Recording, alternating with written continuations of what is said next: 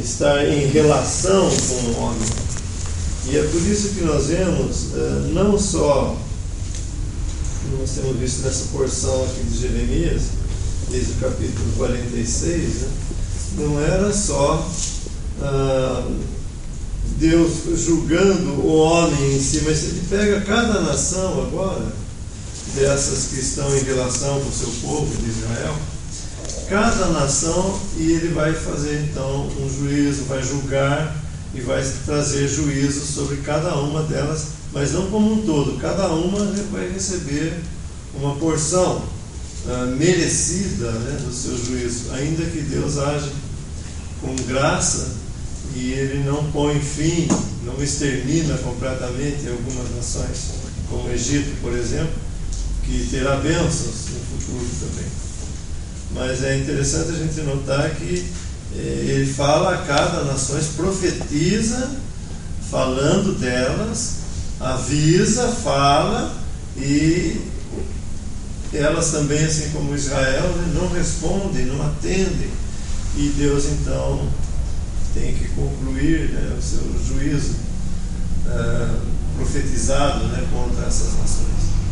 Mas Deus não faz nada injustamente ele sempre faz as coisas justamente e com amor e com misericórdia, ainda que tenha que tratar muitas vezes duramente o homem.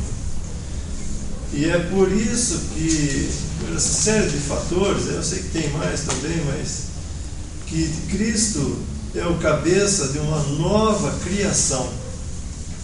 Quando fala nova criação, ele está em contraste com essa primeira criação, que fez que é, só não frustrou os propósitos de Deus, porque Ele é Deus e Ele vai cumprir nesse novo homem, né, no segundo homem, Ele vai cumprir os seus propósitos através de uma nova criação. Então, aqueles que estão em Cristo, né, eles pertencem a essa nova criação, a qual Deus vai cumprir os seus propósitos que ele tinha desde o princípio. Mas essa velha criação, esse velho homem, está num estado condenado, mas Deus não julga isso como um todo, mas cada nação, cada homem, cada pessoa, uh, pela sua própria responsabilidade. Esses filhos de Deus, eles vêm desde o tempo de, de Gênesis, eles eram dos filhos de, de Cão, filho, filho de Misraim, e eles habitavam ali Canaã. Eles não eram filhos de, de Cão. Cão teve um filho também que se chamava, lá em Gênesis 10.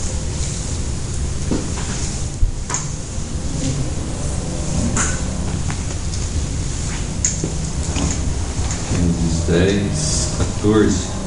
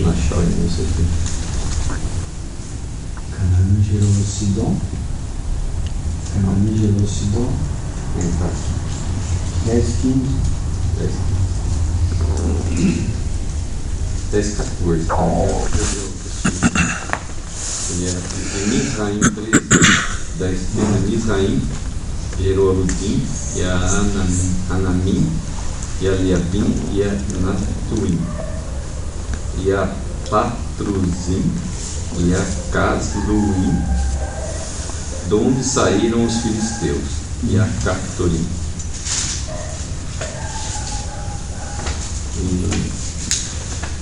Mas os filisteus eram idólatras e adoravam a Dagon, Tarote.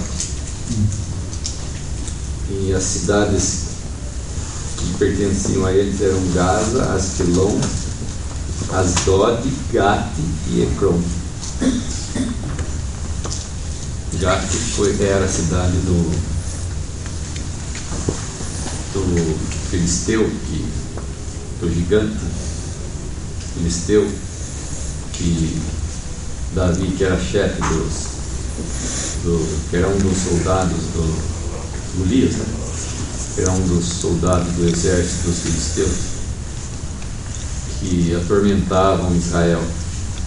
E quando eles saem do Egito, o povo de Israel, Deus fala para não passar pela terra dos Deus não permite que eles passem pela terra dos filisteus, porque eles eram homens valentes, valorosos, homens de guerra, e Deus faz com que eles se desviem dos filisteus, então, mas eles vêm a ser inimigos depois deles, no tempo dos juízes que nós vemos, eles foram uma tribulação grande para Israel. Nos tempos de Jesus, é, Tiro e Sidom ainda existiam, eram os sidônios. Ah, Deus de Tiro eram dois países, tinham dois reis, cada um tinha um rei, eram, não existem mais hoje, mas no tempo de Jesus eles existiam. É, faz referência no versículo 4 por causa do dia que vem para destruir a todos os filisteus, para cortar de Tiro e de Sidom todo o resto que o socorra, porque o Senhor destruirá os filisteus. Está dizendo aqui que o apoio, Tiro e Sidom apoiavam os, os filisteus. É, eram, eram povos que ajudavam uns aos outros. Interessante que o Senhor Jesus, lá em Mateus, Mateus 11, 21, né?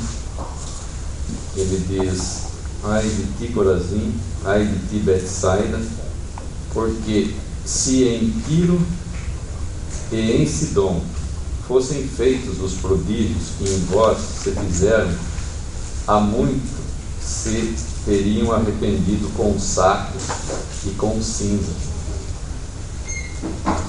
É, a incredulidade de Israel era tanta é, que esses povos, é, o Senhor compara, né? Se os sinais que ele havia feito em Israel fossem feitos nessa cidade, que eram dos gentios, que ainda existia no tempo do Senhor Jesus, Tiro e Sidom, eles já teriam se arrependido. Tal era a incredulidade do povo de Israel. Nós vemos como é pode.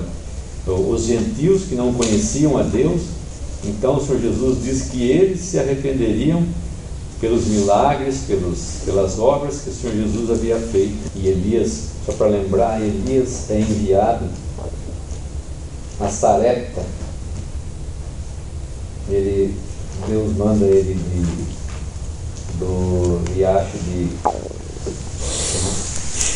Iriato, onde ele estava lá que foi alimentado pelos corvos. Quando seca a água do córrego, Deus pede para que ele vá para Sarepta, onde vivia uma viúva ali. E Elias é uma, uma figura de, não querendo desviar do nosso assunto, Elias é uma figura da, da fé, né, da, da dependência de, de, de Deus. Então ele sai dos termos de Israel para ir, ser sustentado por uma viúva que também não tinha nada, tinha seu último bocado, quando nós vemos que ele entra na cidade, ela está apanhando lenha, cavaco para fazer a sua última refeição. Obediência, dependência e fé né, de Elias. Ele sai de lá e anda em torno de uns 130 quilômetros para Sarepta, para ser sustentado por essa viúva. E ela era incrédula. O Senhor Jesus usa esse versículo e diz que na, no tempo de Elias existiam em Israel muitas viúvas. E a nenhuma delas foi enviada Elias, senão a Sarepta de Sidom. Interessante, comparando é, a, a, esses, a fé de Israel, a incredulidade de Israel, pelo contrário, com a, a situação que Deus não envia para nenhuma das viúvas de Israel. Tal incredulidade vai lá para Sarepta de Sidom, que é essas cidades que ficavam ao norte de Israel, para que ele fosse sustentado. O Senhor Jesus usa essa passagem de Elias desses povos para mostrar para Israel a sua incredulidade.